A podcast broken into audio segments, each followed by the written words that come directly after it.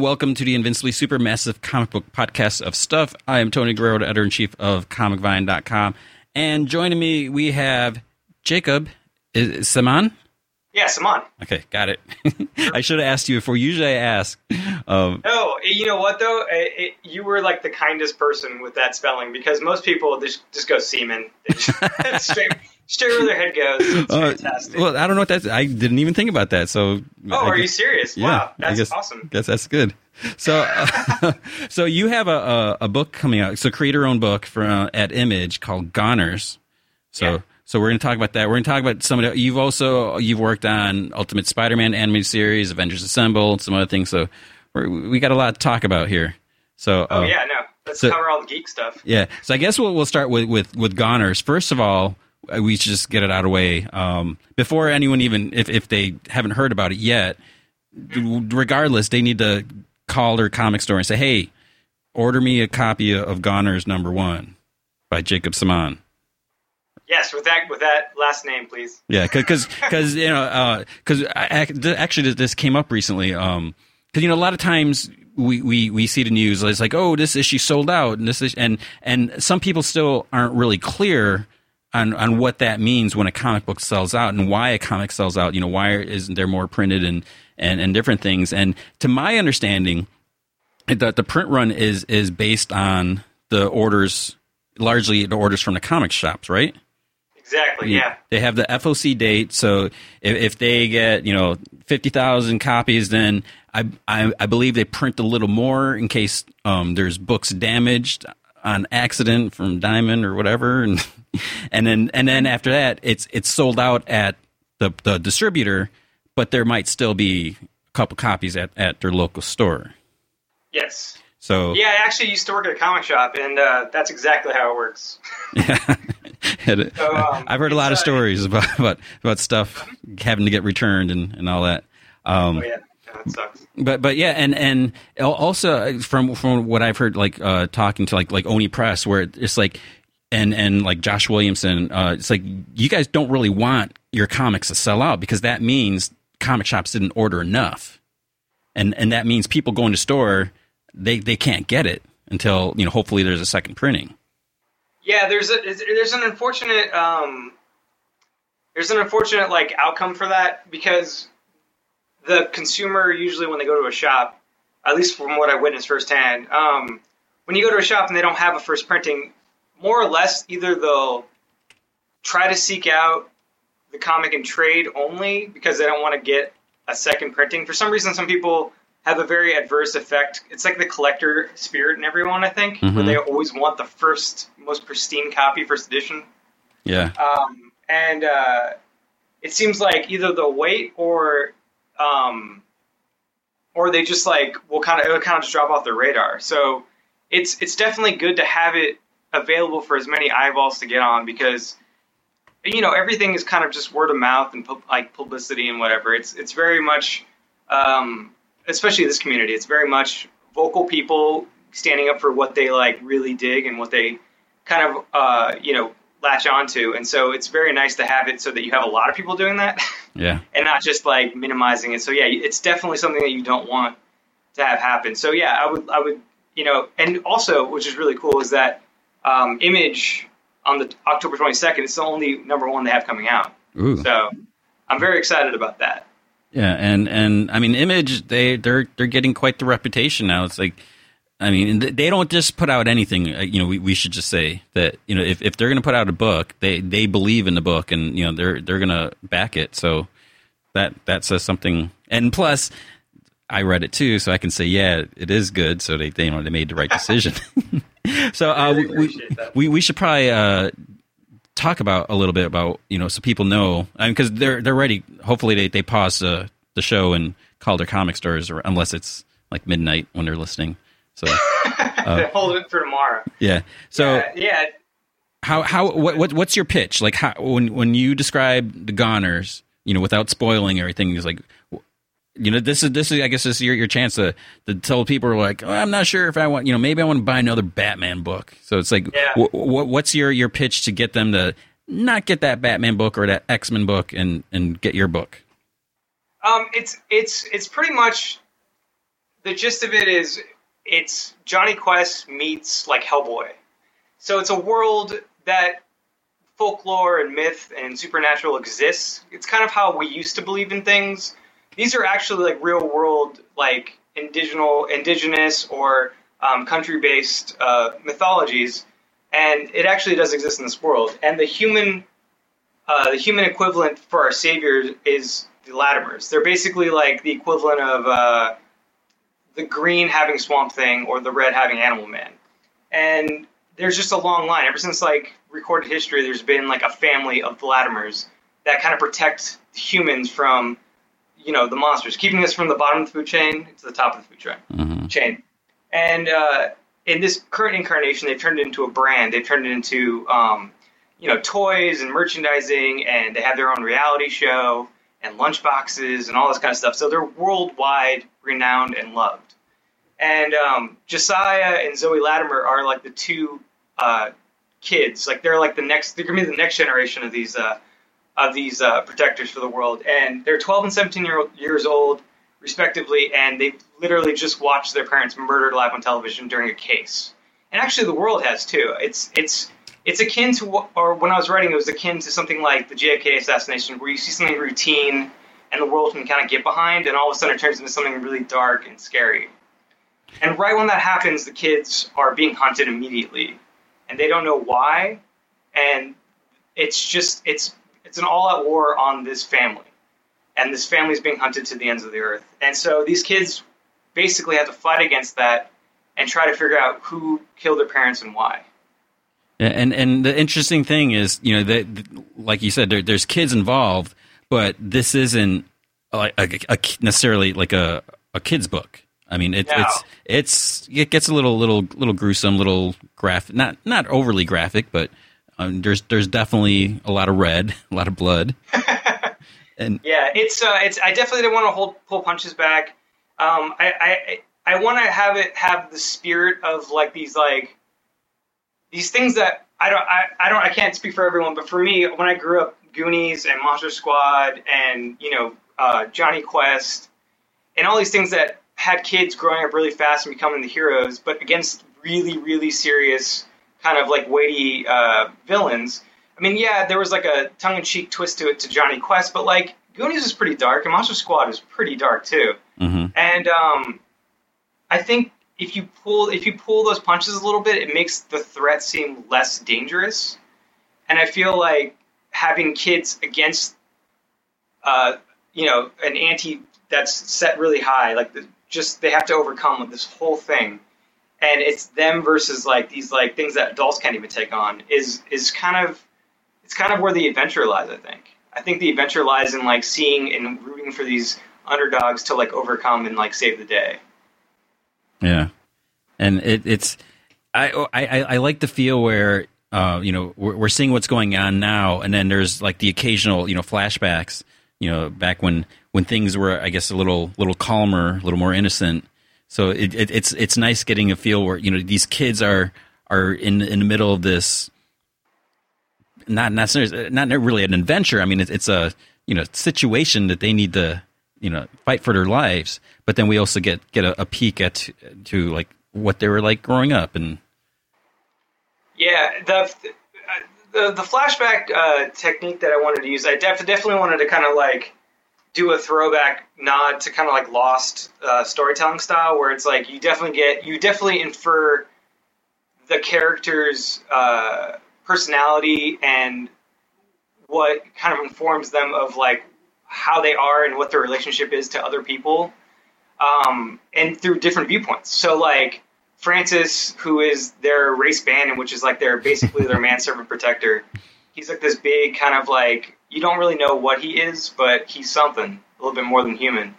And um, you know, you see his viewpoint of the family uh, different than how you would see it through Zoe's eyes, which is the daughter. And um, it's just it's very fun playing with viewpoints of like how people perceive others.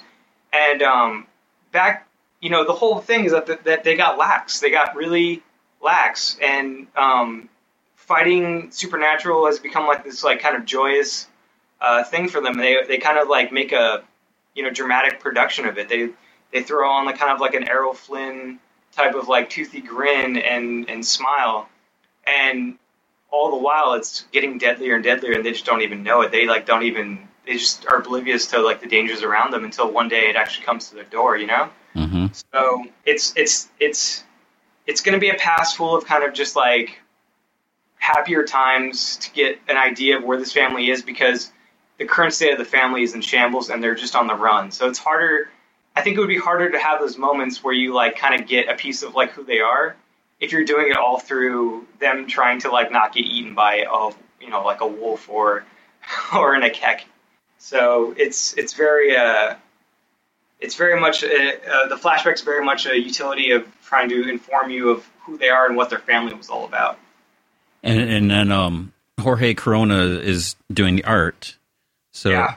so like how, what was your your working relationship? I mean, did you like know him before? You know, is this you know how did you guys develop this? Like the look of I uh, I have a graphic novel called Infected that hasn't come out yet. It's a it's a semi autobiographical um, graphic novel. It's like an anthology, kind of like in uh, a Harvey Pekar type of way, where it's like stories, like little vignette stories told by different artists. Mm-hmm. One of these artists is named Dane, Dane Sapel, and he's he's a really great artist. And he went to uh, the graduate program at Savannah College of Art and Design, SCAD. And one one year I was in New York for New York City Comic Con, and he told his friends like, "Hey, go by this guy's booth and say hi to him for me." And so Jorge Morgan Beem and Ariela Christensen or Kristantina, sorry, uh, who's doing the new, uh, I think Deep is is it called Deep Space with Justin Justin Jordan's new book at Boom. I can't remember the name of it. I think it's called I can't remember. Was oh man, Spread? Sucks. No, it's not spread. It's at Boom. It's coming out. I think it's called. I think it's called Deep State, or Oh yeah, yeah, I can't remember. It just got announced like a couple weeks ago. yeah. He's he's, Um, he's got a lot coming out. Yeah, but these these three like are all of a sudden on the rise. Like everyone's uh, getting them recently. But I, I was looking through the portfolio I got Morgan on um, Infected for one of my vignettes, and I looked at Jorge's uh, portfolio and I was like, oh man, this fits this story idea I have, and um, I would love to hit you up with the scripts for it. And mind you, the script was something I wrote in college, and I. Uh, I, I definitely was gonna like try to update it and whatever, but I sent it to him just to get an evaluation of it. I didn't hear from him for a while, and um, he eventually writes me back and he's like, "Hey, um, I didn't forget about you. I, I definitely am very interested in doing this. I like the style, um, blah blah blah." And he started naming out all these styles and these like flourishes that I liked, and I was like, "This is exactly what I'm thinking." And like, I'm so glad. And he sent me some uh, sketches, and I love those. And then I didn't hear from him again for like two more months. and uh, after doing an anthology type of book where you deal with many artists, um, I kind of was like, okay, I think this guy's gonna flake on me, so I should probably move on. So I wrote him one more email. I was like, hey, I'm gonna move on. Um, if I don't hear from you, uh, and then he's like, oh, sorry, and he sends me all the pages finished, like just finished the entire book. And I looked at the pages and I was just like, oh my god, this is so great. Like it was like Christmas. It was like the weirdest feeling in the world. Um, yeah, but ever since then, uh, ever since he graduated, um, he got a scholarship to the graduate school at SCAD, and uh, when he graduated, he was like, "I'm definitely fully on board. Let's try to sell this thing," and I sold it. And um, he's like, "All right, let's do this." And so now we just, you know, gathered uh, Gabriel Cassata on colors, um, and Steve Wands, who, you know, um, he does so many books. Yeah, He does like Batman, and uh, he did Underwater Welder, which was like a personal favorite graphic novel of Yeah. mine. Um, but yeah, he's in he's lettering, and now he's inking too. Uh, he's inking starting the second issue just to make product, uh, productivity a little faster. wow. Because uh, Jorge's got like two other books he's doing too. So So like, what what's your your script like? You know, you you know, do you are you like you know what, how do you lay out your scripts? Are you specifically like what you want and like perspective, or is it just you know open? Because I mean, for for him to do an entire issue and then you like look at it without you know going back and forth or feedback.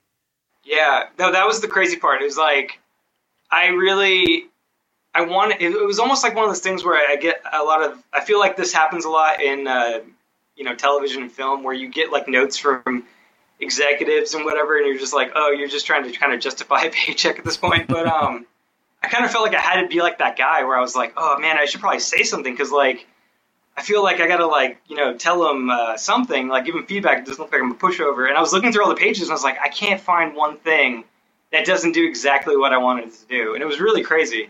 Um, progressively throughout the scripting stage, uh, I've gotten looser with my direction.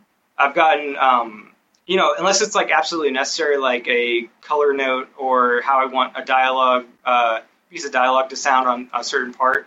Um, I really, I really gotten looser with a lot of how it uh, works with this this team because this team I absolutely trust their instincts. Um, I haven't, I've only kind of disagreed I think once or twice with like how a panel was laid out, and it's like been fixed within like five minutes. It's mm-hmm. like crazy. His, he uh, he line, he like lays things out on the computer so he can change them like on a, on a on like a second's notice. Basically, it's pretty cool. Yeah, so I mean, it, it's it's it's definitely an interesting look because the way he draws the kids, you know, it, it, it does look like like oh, you know, here's some happy kids, you know, they're sitting there, one kids watch TV, and then all of a sudden, you know, we get thrust into, you know, the main crux of the the, the action everything, and and it's like it, it, doesn't skip a beat, and you know, it, it's it's like at no point does it compromise like trying to look like a, a, a kid friendly book, but then it just it just goes right into it. So it's it's it, it's it's pretty cool the way it transitions from that where you know you're not really expecting and all of a sudden there there's you know certain scene which I don't want to give away. Are we talking about the first issue? Yeah. Yeah. Um, just to set it up, I'll, I'll uh, there's a scene. It's it's, it's within the preview pages, so I feel like it's okay. okay. Um, it's a scene where the two kids, Josiah and Zoe. Um, Josiah is like kind of tinkering around with like a toaster because he likes to like build things, uh, as you'll see later on.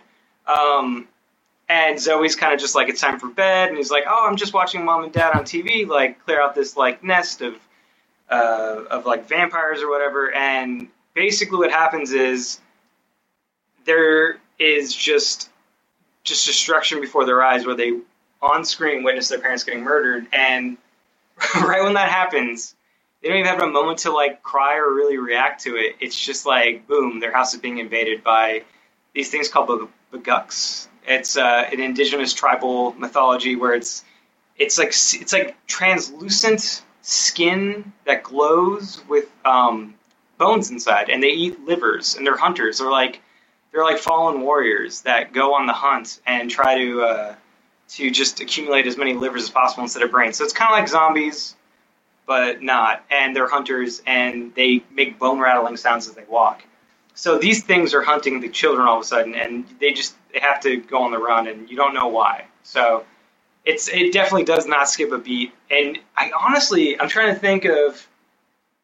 I feel like from page four to like the end of the story, it's just one long just people just trying to get to them.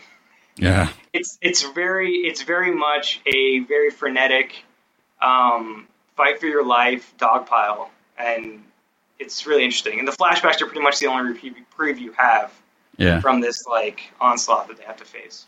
And what, what's so so nice about about the story? So you know, you mentioned like the the, the creatures or the vampires that are fighting, but so in, in in this world that you've created, their common knowledge that that they exist. Yeah, it's a it's a world that it's it's it's been part of it. So it's like they don't even have like a time before this. It just has always been. Yeah, so so that, that's cool because a lot of times when when you know there's you know, monster hunters or whatever like that, you know, the, it seems like the general populace isn't really aware of it, and then you know, so it's like then you kind of wonder, it's like, well, how can all these you know evil things be out there without people knowing about it? So, so I, I, like that it's it's there. You know, people know about it. You know, there, there's a guy with a camera, you know, filming everything. So yeah, that, that's pretty cool. It, it's it's like that. Yeah, I um, I really, I really wanted to go. I, I was like, how realistic is it that all these things could exist in the world? And uh, I kind of just went back and I started reading like mythology and folklore, and like people believed this stuff. Like it was like, yeah, there wasn't cameras and and uh, you know actual proof in your face, but people actually believed that like in regions that there would be like you know uh, like especially now we have like what uh, the skunk ape, which is like a new a newer one. But it's like people believe in that. They're like, oh yeah, don't go into like the swamp at night because the skunk skunk ape might get you or whatever. So it's like it's very much a it's a it's kind of just like what if this was real and scientific reasoning go oh yeah that doesn't exist because we haven't seen it before. Like what if people have actually seen it? But it's like one of those things where it happens so rarely or people have learned the tricks not to get like eaten or killed and they just like that's just how people live now. Yeah. so like society still exists the way it exists but it's just it, it, it has this underlying thing where you know like you know that if you go into a forest and you come across a bear you're not going to like want to engage it hmm it's kind of the same idea except for changed bear to like werewolf Now you you said that you you wrote this back in college. I, I wrote the first issue back in college, and I came up with the the entirety of like how I want it to be. Like I came up with like story beats Mm-hmm. um, in a screenwriting class that I took, and um, I was like thinking about making it into a movie, and then in my mind I was just like, I love comics, and I feel like I haven't actually tried to write a traditional script for a comic. I'm gonna I'm gonna try that out, and so I wrote the first uh, issue, and um, yeah, I kind of just had it in my back pocket because once you graduate from school, it's like good luck breaking into exactly what you want to break into. But um, so I kind of struggled a little bit there, and I I I worked a couple PA jobs, and you know produced a couple things uh, like American Idol and So You Think You Can Dance, and um, well, to be fair, American Idol was the web content side, so I produced the web content. Okay. Um, I gotta say that. Um, and then you know, I just uh, I ended up getting into writing uh, kind of in a roundabout way through Steven T. Seagle from Man of Action. Um, he came into my my shop one day and, and just uh, asked me what I was doing, and I was like, "Oh, I write. Uh, I wrote something for the ABC Disney Writing Fellowship." And then he kind of just like, you know, was like, "Oh, cool. Uh, you, let me know how it goes." And then eventually, he came back to the shop a couple months later. I was like, "Yeah, I got into the semifinals. Like, I'm doing interviews. You want to help me out because he used to be a speech and forensics guy." And so he gave me some pointers, and uh, I didn't I didn't get in, but you know I think he took notice and he wanted to see some scripts. And after he read a couple of scripts, he he said, "Hey, do you want to write an episode of Spider-Man?" So uh, I got to write an episode of Ultimate Spider-Man. It kind of took off from there. So so now now how is that you know since since you've done some comics now and you know writing that is, is there like a different approach in writing the script for those? Oh yeah, totally, completely. Like I, I think the way I used to work was I would look at these people that I admired. I'd read their scripts, like their movie scripts, and I would try to emulate like how they wrote. And it was very much like a, it was very much a way of, uh, kind of just like not being myself and kind of just like trying to see if like I can kind of like try to copy copy the success of someone that came before and their style and their way of approaching writing. And as I uh, started working with Man of Action, they, they definitely encouraged me to like break out of that a little bit and try to do my try to find my own voice. And I did. Um, and I think I've I think I've become very successful at trying to just do what's in my heart and my head and and have it come out on the page in a way that people respond to it well. Mm-hmm. Um, so I, I've been I've been very fortunate to be with these guys. I really I really appreciate the guidance that they've given me. Now, you know, you know, Spider Man in in the show is is a little different. You know, because you know he he kind of breaks the fourth wall a little, and, and that. So w- was that weird? Because you know, like like when when people think of Spider Man, you know, you they have an idea, but it's like it's it's still Spider Man, but it's it's a little different. And I, I I would imagine trying to write his his witty banter is a little different because not only is he talking to the other characters, but he's also talking to the audience. So you just have to like keep that going like almost nonstop. Yeah, uh, Spider Man is definitely it was definitely a good uh, script to kind of uh, you know get my feet wet because it is a script where the main character does not shut up, and it's really hard because you only have so many so much time to fit in dialogue along with your script, and the guy's just constantly talking. He's like making fun of things, and he's got like a fourth wall thing going on, and and um, it, it was very interesting to write because I remember writing my first one, and I wrote it like I think the dialogue. I think I ended up writing like so much less than it should have been, like uh, word count wise. Mm-hmm. I think typical word count for one of our uh, one of the Spider-Man shows was around like two fifteen uh, lines of dialogue, Mm-hmm. and I think I ended up writing like one seventy or something, like something like really terse. and I let a lot of like the animation do the speaking for me, and it, it was kind of one of those things where I learned that you know the character itself that's part of his personality, and you kind of definitely got to work that in there. And the, the fourth wall is definitely breaking away from comic uh, standpoints. It's it's very much more in the line of Deadpool, hmm but um, it was one of those things where you just it, it was nice to go. How would I how would I write this scene, but then do it from Spider-Man's perspective? And it's it's very interesting to do, and it, it's a show uh, that we definitely tried to gear towards more of like a younger audience, um, because you know they love Spider-Man and Yeah. they they definitely are uh, an audience that I feel like is something that you want to capture for future, you know, uh, get them hooked hmm that. So it was definitely a, a really good experience because it, it definitely had me going, how do I do this, but put it in this character's voice, even though it's something I don't ever really read or see. So Yeah. it, was, it was interesting. I, I, I kind of describe it as a diary, diary of a wimpy kid because you know I, I have a 11 year old daughter and you know she reads those books and I love the movies. I, I think they're they're hilarious and and there's a lot of that where you know when when when Spider Man's talking, you know you got the other little animation that kind of you know pops in his head or whatever and. So it, it's it's definitely a different take. And at first, I was like, "What's going on here?" But you know, watching more, um, I'm like, you know, it, it's it's definitely interesting because it's it's not the same old thing that you know we've seen 20 times in you know other you know animated series. Mhm. Yeah, it's definitely. Uh, it was an acquired taste, I think, for a lot of people when they joined up because you do have fans of all ages, Mhm. and there's a lot of people that are very uh, tried and true with how it is in the comic books. And I don't think that's exactly where we were going with it. I think we were trying to do our own thing, but still, like you know, be respectful of everything that came before it. Yeah. Um, and it's one of those things where it is very much like I, I know exactly what you're talking about because I saw the first movie. Um, it, but it, what, what's really cool about it is it also does it, it does a really cool uh, a character break. So kind of like in Goners where I have the flashback scenes, you can inform you can infer a lot of what's going on in the situation by a really quick cutaway to like these chibi characters, uh, you know, doing something wacky in the background, and it kind of gives you an idea of exactly what we're trying to get across without having to come at, come across it with just dialogue. You know, just dialogue. This is what's happening.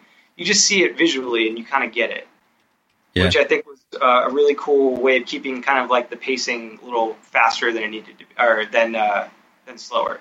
But now- when you were talking about like word count and all that, I like I never really thought about it just because you know what I I imagine writing a comic. You know, okay, I have twenty pages, twenty two pages, you know, th- whatever number of pages. So you you can, you know, it's easier to visually lay out the script. Say, okay, this is going to be page one. There'll be six panels, or you know, anything like that. But versus an animated show, you have okay, I have twenty two minutes and you need to you know i guess you also have to kind of consider how the dialogue is going to be read and then you know is there going to be a pause you know two second pause for a reaction and then explosion so i'd imagine it's it's it's totally a whole different game Oh yeah, no, it really is. Um, I was actually talking to a couple friends about this. Uh, it's it's really weird, like because I've been doing this for about three and a half years, four years of, of cartoons. Like I've been writing a lot of animated shows, and um, right now I'm like, okay, cool, I can settle down and like kind of like also do comic books as well on the side. The two styles are completely different. It's it's insane how much you can get across with cartoons because everything is happening in kind of like a fluid motion, mm-hmm. and you can only tell so much in a comic book without feeling making it feel like it's crammed. And um, it's very interesting to see the two because in comic books you could really you really should only accomplish like kind of like one big thing. With cartoons you can accomplish like three big things in like 22 minutes. Mhm. And it's it's really interesting to see like how much you have to kind of like pace yourself, or for me at least, in in uh, comic book writing, because I definitely have to lay it out, lay it out page by page, which is something I also learned from Steve Seagle. Is I lay everything out page by page, and exactly what I want to happen on that page can only fit like maybe ten words Mm-hmm. uh, of you know of me writing what it's going to happen on that page, and um, you know, and that's how I lay it out, lay it out page by page, and then eventually that might even be too much. so you still have to go in and parse out more. You just got to take take in and take out stuff, and uh, it's it's it's very different because with uh, the cartoons, I feel like there's a lot of plotting, and that you can kind of get everything you want out of your head, like right on the page, and then just kind of like form it like clay. With comic books, I feel like it's very like deliberate. Like every move I make is very deliberate. It's it's kind of it's kind of a weird it's kind of a weird dichotomy for me at least. Is I don't know about others, but for me, it's it's very much like I throw everything in my head on the page for a, a cartoon script, and then in comic books, I, I really have to like like really map out exactly what I want to happen in every single page. Now, you you also did some com- comic adaptations of the the Ultimate Spider-Man series. So were, yeah, yeah. Were were those different than? Well, because I, I see in, in the credits, you, Me Time, you did both mm-hmm. of those. So were the other ones um, like episodes that you wrote, or were they just different? You know, set in this comic universe. No, yeah. So Steve Wacker uh, was heading up uh, the Spidey verse uh, in the comic comic side of things when I was doing this, and um, we talked about it, and it, it, was like a it was very much a uh, ten pages to tell your story, and the next ten pages is for the next story for some other writer artist uh, combo. So you had ten pages to tell a story, and coming from TV, I'm very much a guy that has. I really want to add in a theme. I want to add in something that like the character learns. I want to have a beginning, middle, and end, even if it's short. And that's really it was really it was really difficult to do in ten pages, and um, I'm actually kind of proud of those. I, I really I really think that uh, even though they're kind of uh, kid oriented, and I think probably no one uh, you know really read them that I know. Uh, it's it's a very kid comic book type thing. Um, it was something that I, I feel like I, I really did explore a lot of ideas that I wanted to do eventually in the future, and I kind of just threw them in the Spideyverse, and I, I thought it was really cool. Um, but yeah, it, it, was it was very difficult to write in ten pages. But yeah, I mean, I, have I've read those because I've oh, gotten, I've gotten them for my daughter. Um, because and, and, that's that's the thing you know you, you mentioned before with, with, the show and, and with this comic there's there's not a lot for the younger readers. You know when you look at at the you know 616 comics everything is you know teen or teen plus. And you know it, it's it's almost like everything is getting a little edgier you know more and more. So when you have kids that are you know 10 or under it's like they don't they don't really have a whole lot that they can can read unless it's you know something like Adventure Time or you know or, or you know things that aren't really superhero driven. Yeah, um, it's kind of becoming an unfortunate state of affairs. I think um, there there really isn't a lot of things for kids to read um, that isn't super adult.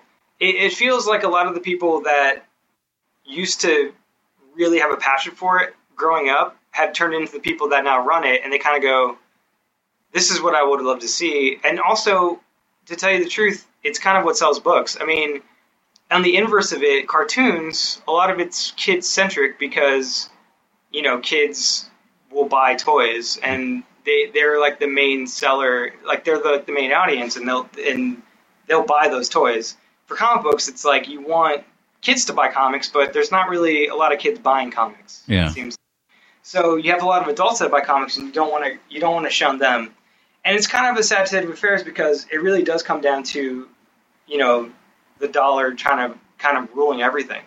Um, if you want to see more of something, even if you're not a fan of it, like if you're not a fan of like, uh, I don't know. I'm trying to think of something that like was super revolutionary that happened recently. I mean, you know, uh, was it Ms. Marvel uh, that uh, she was Islamic or Muslim. Yeah, yeah.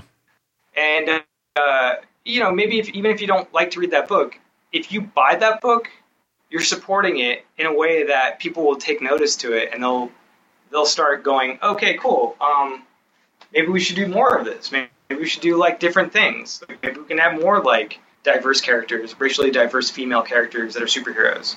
It's definitely it's definitely one of those things where it's like if if you want to see more of it, you have to kind of fund it. Yeah. It, it's unfortunate, but that's kind of how it is. Yeah. And um, I believe I heard that also from Steven T. Seagle. He's uh, he's kind of just a little mentor of mine. Mm-hmm. So I actually was thinking about that bike. I heard that somewhere before. Get open. The and I think it was him actually. Yeah. So yeah, I think I've talked about him enough today, don't you? No, no, that's fine. He's he's a. I, I, I've typed. I, I think I've met him once at uh, I think it was a WonderCon. I all these conventions start to blend together. Um, I, it was it was it was like right before the show came out. I think we we did an interview with them. Um, but but I, I, I sometimes wonder, you know, with the comics costing, you know, like two ninety nine, you know, is the average parent gonna buy a comic for two ninety nine, you know, for the kid, and then you know they'll they'll read it, you know, ten minutes maybe. Um, you know, I, I I know I'm not the the typical parents because of course you know I'm going to buy these these comics for my daughter. So I, I always wonder if, if that's part of it because um, when I first started buying comics, you know they were sixty cents each, and it's it seemed like you know you could talk about like inflation and you know all that stuff. It, it, it seemed like it was easier to get into comics, you know, when I was younger versus now. You know, you're looking at the cost, and I don't even know what a kid's allowance is these days because, like, look at like my, my daughter, she doesn't have an allowance. I mean, she she gets a lot of birthday money, and you yeah. know, occasionally we'll, we'll we'll give her some you know money or like that. But it's it's kind of like you know, if she wants something, if she you know she she knows not to just ask for anything. So like I'll I'll hand her comics every week. I was like, here's here's a new comic that came out, and and she'll read it.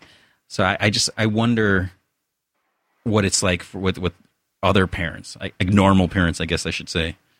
And yeah, I I think that um I think the nice thing that's happening right now, at least, um, is that a lot of the people that grew up reading comic books are now parents, and I feel like that's kind of something that now you can kind of like try to bequeath to your kids, like mm-hmm. that that interest and that passion. Um, it's it's something I've seen a lot uh, from working in a comic shop when I was younger. Um, there really is a, a passion that parents share with their kids. They like take them down the aisle and you know, kids will sometimes pick up something where it's like not appropriate, and the you know the parent will be like no. But for the most part, they try to get them at least into the culture. And when you go to Comic Con, it's, it's like insane. Like there's kids everywhere. So I think it's I think it's definitely something that um, is slowly taking root, especially with all these like superhero movies coming out. Mm-hmm. Uh, Guardians being a really good case for that. It's got you know, it's got like a really good uh, it's got a really good family vibe to it, even though it's got that edgy vibe to it as well. Mm-hmm. It, it, really definitely does cover the, the, four quadrants, I think, where it can, it's young, old, men, women. I really, I really do think that movie was pretty brilliant in how how they marketed it and they, how they how they had the character dynamics play out in the movie. Yeah. Um, but I think that also does really, you know, get kids amped towards I want to read a comic book with those characters and and you know hopefully you know we can do stuff that makes it a little bit younger for them, more accessible for yeah. youngers. Yeah, and, and, like you know, mentioning Guardians Galaxy, and it's like you know, right when the movie came out, then they announced there's going to be an animated series, and and you know, like before the movie came out, you know, Disney Infinity, you know, Guardians of the Galaxy are going to be a part of it.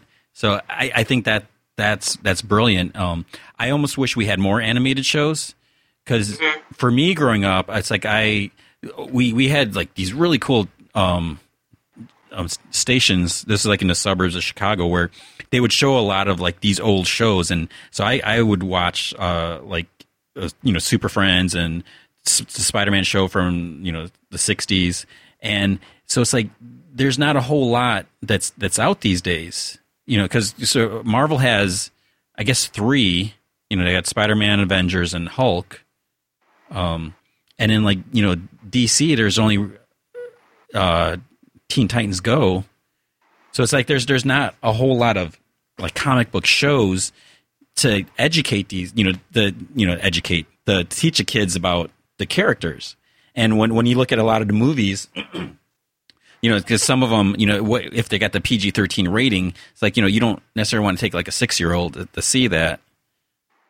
So so it's it's it's it's great having you know shows like Ultimate Spider-Man or having the comics because it's like we we need this next generation to become you know the dominant generation at, at some point because us you know parents will try to you know bring our kids along but the kids have to get interested in it as well yeah i mean that's that's also that's also the part where i find it interesting because you know uh, on the opposite of that as growing up, like my parents weren't in the comics.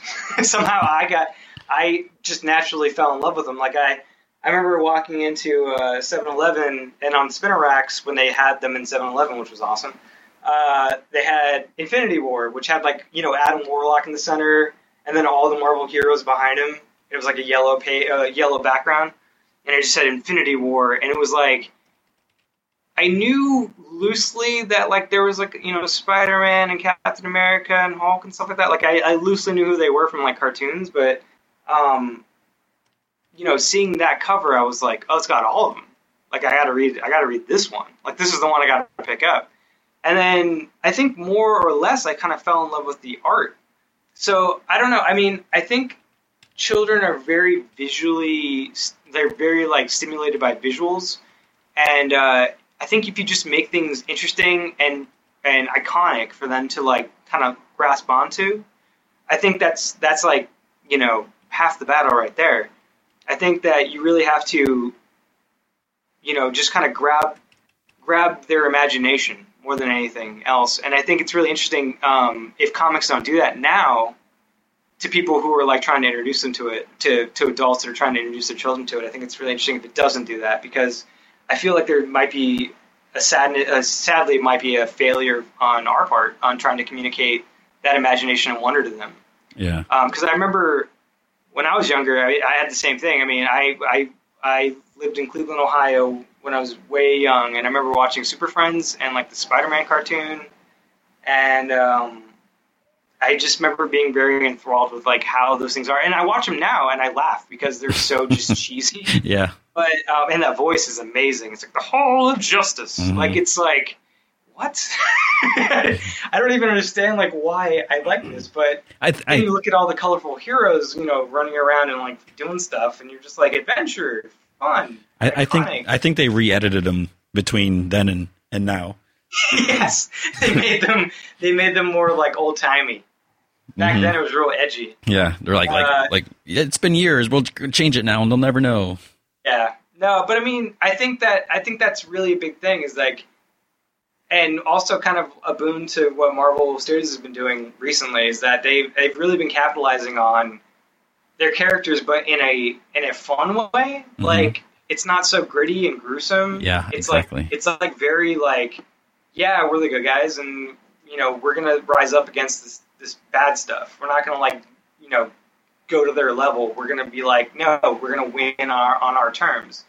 And I think that that's like a really good message that they have through all their brands, um, through Marvel Studios. Yeah. So I, I, I really, uh, I really do find them very interesting in how they're they're kind of slowly taking over the field of entertainment in general. Mm-hmm. Then now they just need to get people watching the movies to buy the comics. Yeah, I mean, I think it's, I, I, I really, I really don't think that it's something that's not going to translate. I think it's, I think it will. Um, I just think that over time, it's easier to give someone a trade to Uh-huh. get them involved. You, you need a gateway drug comic. Yeah. Uh, I call uh, Joe Kelly's uh, "I Kill Giants" a gateway drug comic because it's. Uh, have you read it? Yeah. Yeah, it's it's very much a comic that you can give to anyone, uh, including like you know women or kids or whatever, and they'll read it and they'll be like, "Oh, this is really cool!" Like it's it's got everything you need. It's it would be the four quadrant of comics. so I feel like I feel like there just needs to be gateway drug comics where it's like you can get a female audience really into it, or you can get uh, a young audience really into it. It's it's not like it's got to be just like uh, muscly dudes fighting things, you know. I mean, I'm not saying female. There are no female comic readers. There definitely are. Um, but I'm saying like it's it's you definitely want something that can appeal to everyone and and they can all enjoy it. It's not something that uh, just needs to be for kind of one group of people, which I, I, I find is where a lot of things sorely lack in comic books. Yeah. Now you also um, wrote some episodes of Avengers Assemble. So how was how did that compare to Ultimate Spider-Man? Since it's you know a little it's more traditional than Ultimate Spider-Man. Yeah, um, it, it's it's very traditional um, in the respect that it's the group team every episode fighting against you know the bad guy, and it's there's no there's no cutaways around like that. Um, I I almost found it refreshing because it kind of felt like it kind of felt like I grew up.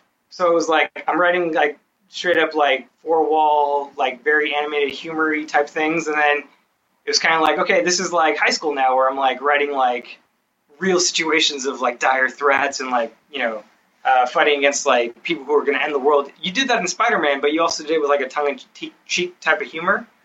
With Avengers, it's kind of like it's it's a little bit more serious. There's still humor involved, um, but the threats are just a little bit more global. Um, so I, it definitely did feel a little bit more like I kind of like was in you know junior high, and then I graduated to high school, and and, and my comic is now college.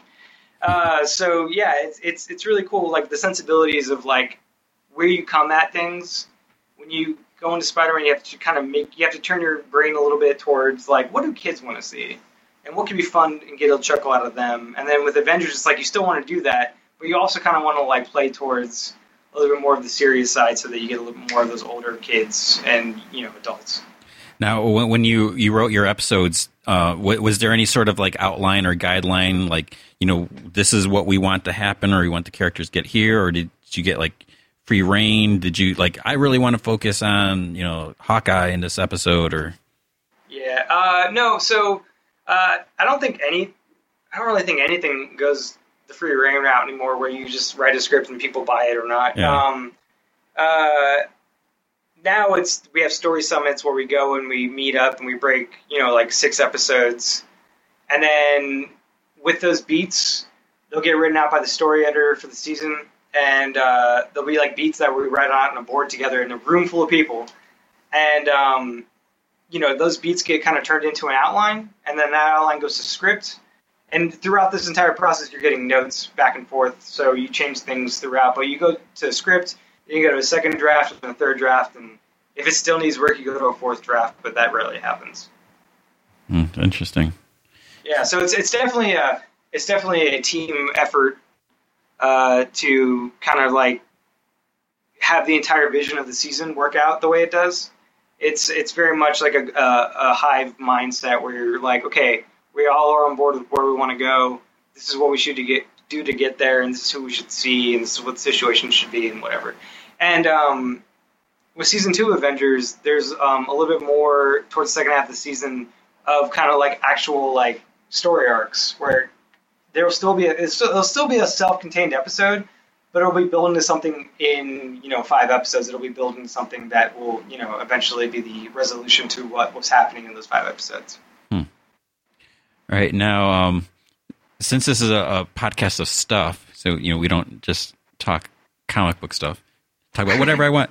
So uh, you, you worked on So You Think You Can Dance. Yeah. My my wife um, and daughter they, they love the show, so I always get get hooked into it. Um, now now how how did that how did you get started working as as a producer in that? Oh man, it's a it's a really uh, interesting story of it's not actually interesting at all. It's it's a really good story of timing. Um, I, I did PA work when I came back uh, from school, and you know, off and on in between shows, I'd have to work at a movie theater I used to be a manager of. And um, one day, I got a phone call from my friend who was like, "Hey, do you still have that camera that you used in college?" He was a college friend. I'm like, "Yeah." He's like, "So you still know how to, you know how to work it and stuff, right?" And I was like, "Yeah." And he's like, "Well, one of our guys got another show. Um, we need you. We want to know if you want to come in to interview to be a producer on the show." or so I guess as associate producer of the show, uh, you know, and we actually use the camera you own, so I know you know how to use it. And I was like, all right, cool. So the next day I went in for an interview, and they just like messed with the settings, and they like they like messed it up completely to the point where like you had to fix it in like 30 seconds. uh, I fixed all the settings in 30 seconds, and you know I put it on the tripod all right and whatever, and then the, that was part one of the interview. And the second part of the interview was I had to actually talk to people and try to get them to talk to me. Because uh, a lot of the people that go there are so either preoccupied with what they're doing that they're like, I don't want to talk to anybody. I just want to like, you know, focus. Or they're everything's riding on, on the line for them, so they're you know they're, all their hopes and dreams are like in this one basket of just trying to get past the audition. Or some of them are there just to be characters and get on TV. Mm-hmm you kind of just have to like really kind of gauge who these people are and like how to talk to them and like what's the best tact of like you know getting them to like converse with you back And uh, you know, I did that all right as well. And then all of a sudden, they were like, "Okay, cool. Do you mind going on a three month uh, tour of United States uh, next week?" And I was like, "Cool." I, I did not know all of that was involved, but I did it, and it was really interesting. And I, I actually would never change any of it. I had a really good time. It's Yeah. definitely something that I recommend to people if they have a chance to travel the United States in three months and just talk to random people about their dreams and their hopes. Yeah, so uh, you know, I, I, I always wonder how, how, how that worked, and I don't know if you can you know really touch on this because you know a lot of times you, you when you see these stories, you know, and and a lot of times it's it's it's before we see the contestant go on stage and do their audition. You know, you, you find out who they are before they they get there in front of the judges. So is it is it part of like their applications where they talk about something then and, it's decided as like oh this this person's really interesting.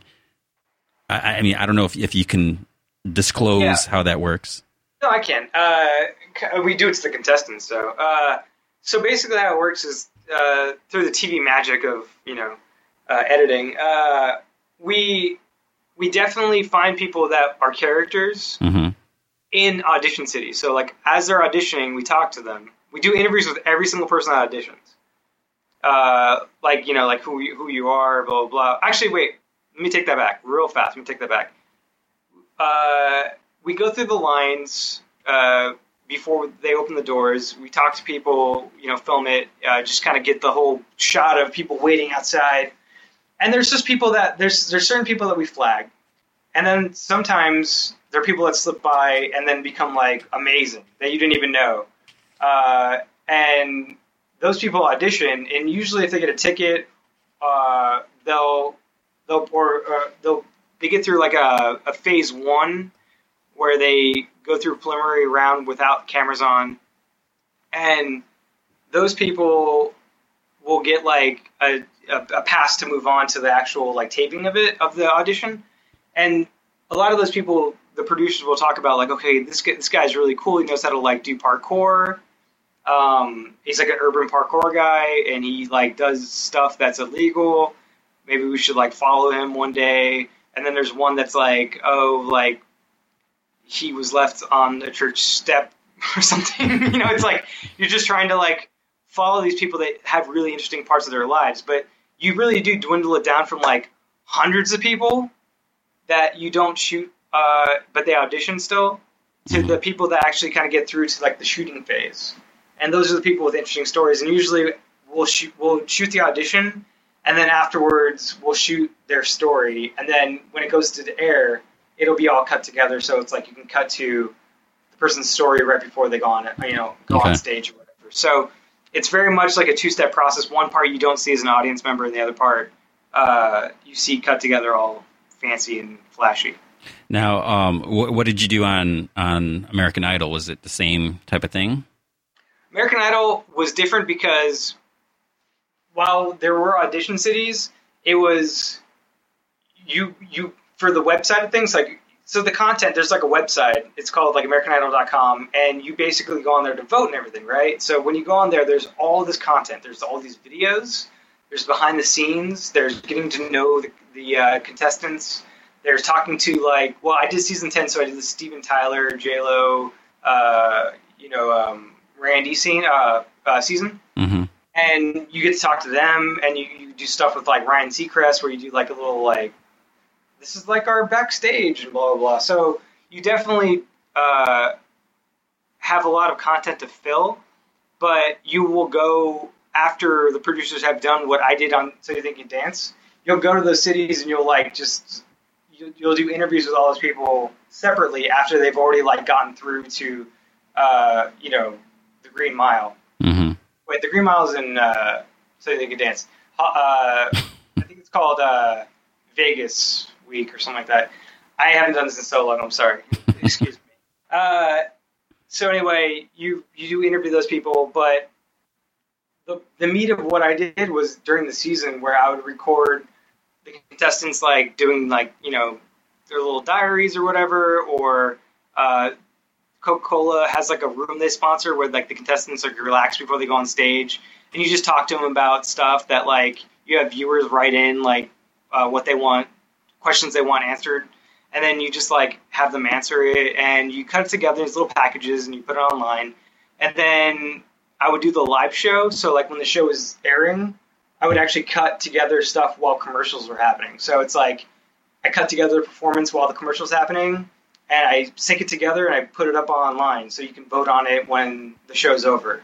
Hmm. So it was it was like really quick editing of the performance and like the lead in, and uh, it was really fun because I I definitely it was like trying to race against the clock to like put together something that looked you know presentable. Yeah. Yeah. Yeah, it was Uh, really interesting. That's cool. Yeah. All right. I don't I don't want to keep you too long cuz I know you have some other things to do. But again, people need to check out they need to order, they need to talk to their comic store. So they need to say, "Hey, I want Goners. Order that. Put it on your your shelves. Put it one in my pull list." And Yeah, um, I, I think uh, so. Goners it comes out October twenty second through Image Comics, and um, you know I think you just go to your local comic book store and you just ask for Goners Image Comics October twenty second. Uh, I have the code right here. Hold on one second. I can give it to you. It's uh, man, I should have had this up. I didn't realize. I, I'm, I'm sure they, they can find it. The, I mean, store owners should know. It's like, okay, image section, Goners, done. For sure. I mean, that's that's really kind of how you just you just go in and you just tell them. Yeah. And, and pull lists too. I mean, you have uh, you know, you uh, your local comic book store. There usually should be pull lists that you can just tell your the owner or the manager, just I want to pull this. Yeah. I promise you, it'll be worth your two ninety nine. Yeah, and that's the thing. It's, it's only two ninety nine. It's not you know three fifty or you know something like that. So it's definitely worth it, and it's it's it's going to get them hooked. And Yeah. If you're a fan of like Jonny Quest, Batman the Animated Series, Rocketeer, Goonies, uh, Monster Squad, like just throwback adventure uh, that's kind of timeless, atemporal, with kids involved against monsters, then you're totally hooked. yeah, all right, That's your, that's your jam. yeah, definitely. All right, thanks, Jacob. So everyone, make sure you, you look into that. And um, now, now I have to wait for issue three. Yeah, four months, man. Wow. Four months. All right. Well, I'll, I'll just I'll just have to reread them over and over until then. All right, thank you so much, All right. Well, we'll we'll talk. Are you going to be at New York Comic Con? Uh, I don't think so. No, not this year. It's a little tight for me. Okay. Well, we'll definitely we'll we'll have to do one of these again sometime. That'd be awesome. Thank you so much. All right. All right, have a good one. You too. All right, so definitely check that out, Goners. It's it's really interesting, really cool. I can't wait to see more. Thank you for listening. Uh, we're going to call that a show, so we'll do this again. If you have any questions, um, go to the forums, go on, Twitter, go to the Facebook page. Let me know. Um, I know I haven't really done questions last um, few episodes, but definitely, you know, let me know if, if there's something that you you want to know that you want to hear, and we'll we'll do this again. All right. Thanks. Love you. So, so my question is, who could it be? We don't know. And I would like to ask you which comic book thus affected you most emotionally. Yeah, that's the question. Don't shake your head. I love Alan Davis. This is a John Byrne issue. I love Alan Davis. I, I, I wasn't a fan of this. That's the question. You can't blame the immediate creative team.